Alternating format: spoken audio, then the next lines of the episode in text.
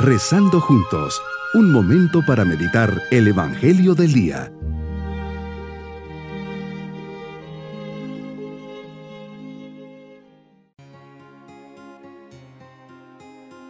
Les saludo en este día, lunes de la tercera semana de Cuaresma, siempre bajo la mirada amorosa de Jesús crucificado.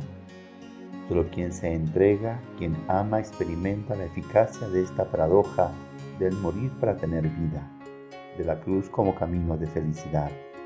Porque el amor, incluso desde el aspecto meramente humano, encierra en sí el dinamismo de la renuncia, del dolor, de la donación plena de uno mismo por la persona amada. Qué bien saben esto, por propia experiencia, los padres de familia. Puede haber un modo de amar a los hijos que no conozca el sacrificio? ¿Existe un amor sincero y total entre un hombre y una mujer que no sea exigente? Dar, renunciar, entregarse, donarse, son modos diversos de conjugar el verbo amar.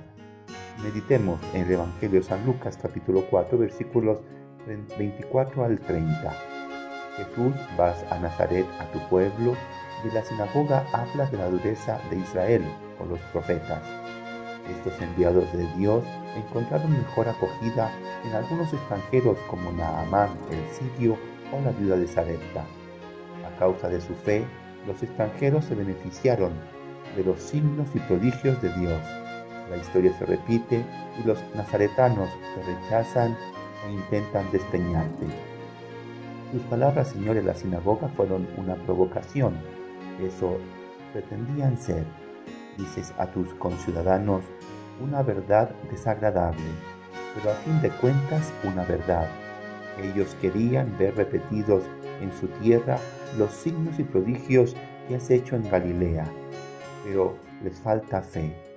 Jesús, que conoce los corazones, les recuerdas que en el Antiguo Testamento los dos profetas más poderosos, Elías y Eliseo, hicieron milagros a algunos extranjeros porque tenían mejores disposiciones espirituales que los miembros del pueblo elegido. Tenían fe y confianza en el poder de Dios y en sus enviados. También dijiste del centurión pagano, os aseguro que en Israel no he encontrado en nadie una fe tan grande. Nosotros por el bautismo pertenecemos al nuevo Israel y hemos recibido las promesas y los dones de la nueva alianza, tu propia revelación, los sacramentos, la predicación. Pero no basta pertenecer al nuevo pueblo de Dios. Para gozar de tu presencia, de tu poder y de tu amor, es necesario acoger, acoger estos dones con fe, confiar en tu gracia, creer en tu palabra, cumplir tus mandamientos. Jesús espera ser los tuyos esas disposiciones de fe que te permitan obrar maravillas. Deberíamos sentir la interpelación a esta pregunta tuya como dirigida a cada uno de nosotros. Cuando el Hijo del Hombre venga, ¿encontrará la fe sobre la tierra? Dios Padre Providente, que te complaces en la fe y la confianza de tus hijos y sobrepasa las expectativas de tus fieles, concédenos acoger con espíritu abierto y corazón generoso las palabras de tu Hijo, y en este tiempo de cuaresma, conviértenos a los caminos del Evangelio.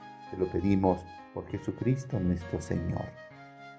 Se puede suponer que María estaba también presente en la sinagoga de Nazaret, cuando después de leer la profecía de Isaías, comentas ese texto aplicándote su contenido cuánto debe de haber sufrido María al constatar la dura hostilidad de los nazaretanos.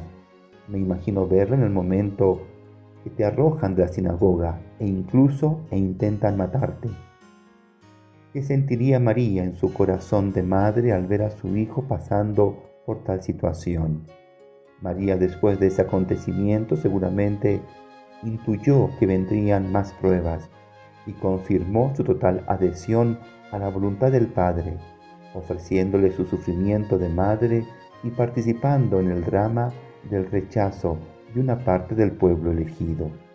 Sin duda María habrá conocido las críticas y las amenazas dirigidas contra ti. Sabía de la incredulidad de sus parientes y conocidos en Nazaret. Sin embargo, calla y te acompaña en todo momento. Es la madre fiel al plan de Dios. Mi propósito en este día es sentir con María el dolor cuando veamos que Jesús es rechazado, que no aceptan su mensaje. Mis queridos niños, Jesús va a su pueblo de Nazaret, sabe que no será bien recibido, pues les falta fe, y dice que un profeta no es bien recibido entre su gente.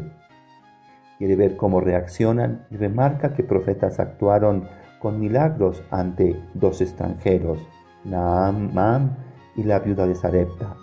Esto hace que lo saquen de la sinagoga y lo quieran tirar por un barranco. Sin embargo, él es astuto y se les escabulle y no le pueden hacer nada. Y nos vamos con la bendición del Señor. Y la bendición de Dios Todopoderoso, Padre, Hijo y Espíritu Santo, descienda sobre todos nosotros. Bonito día. Hemos rezado junto con el Padre Denis Doren, Legionario de Cristo.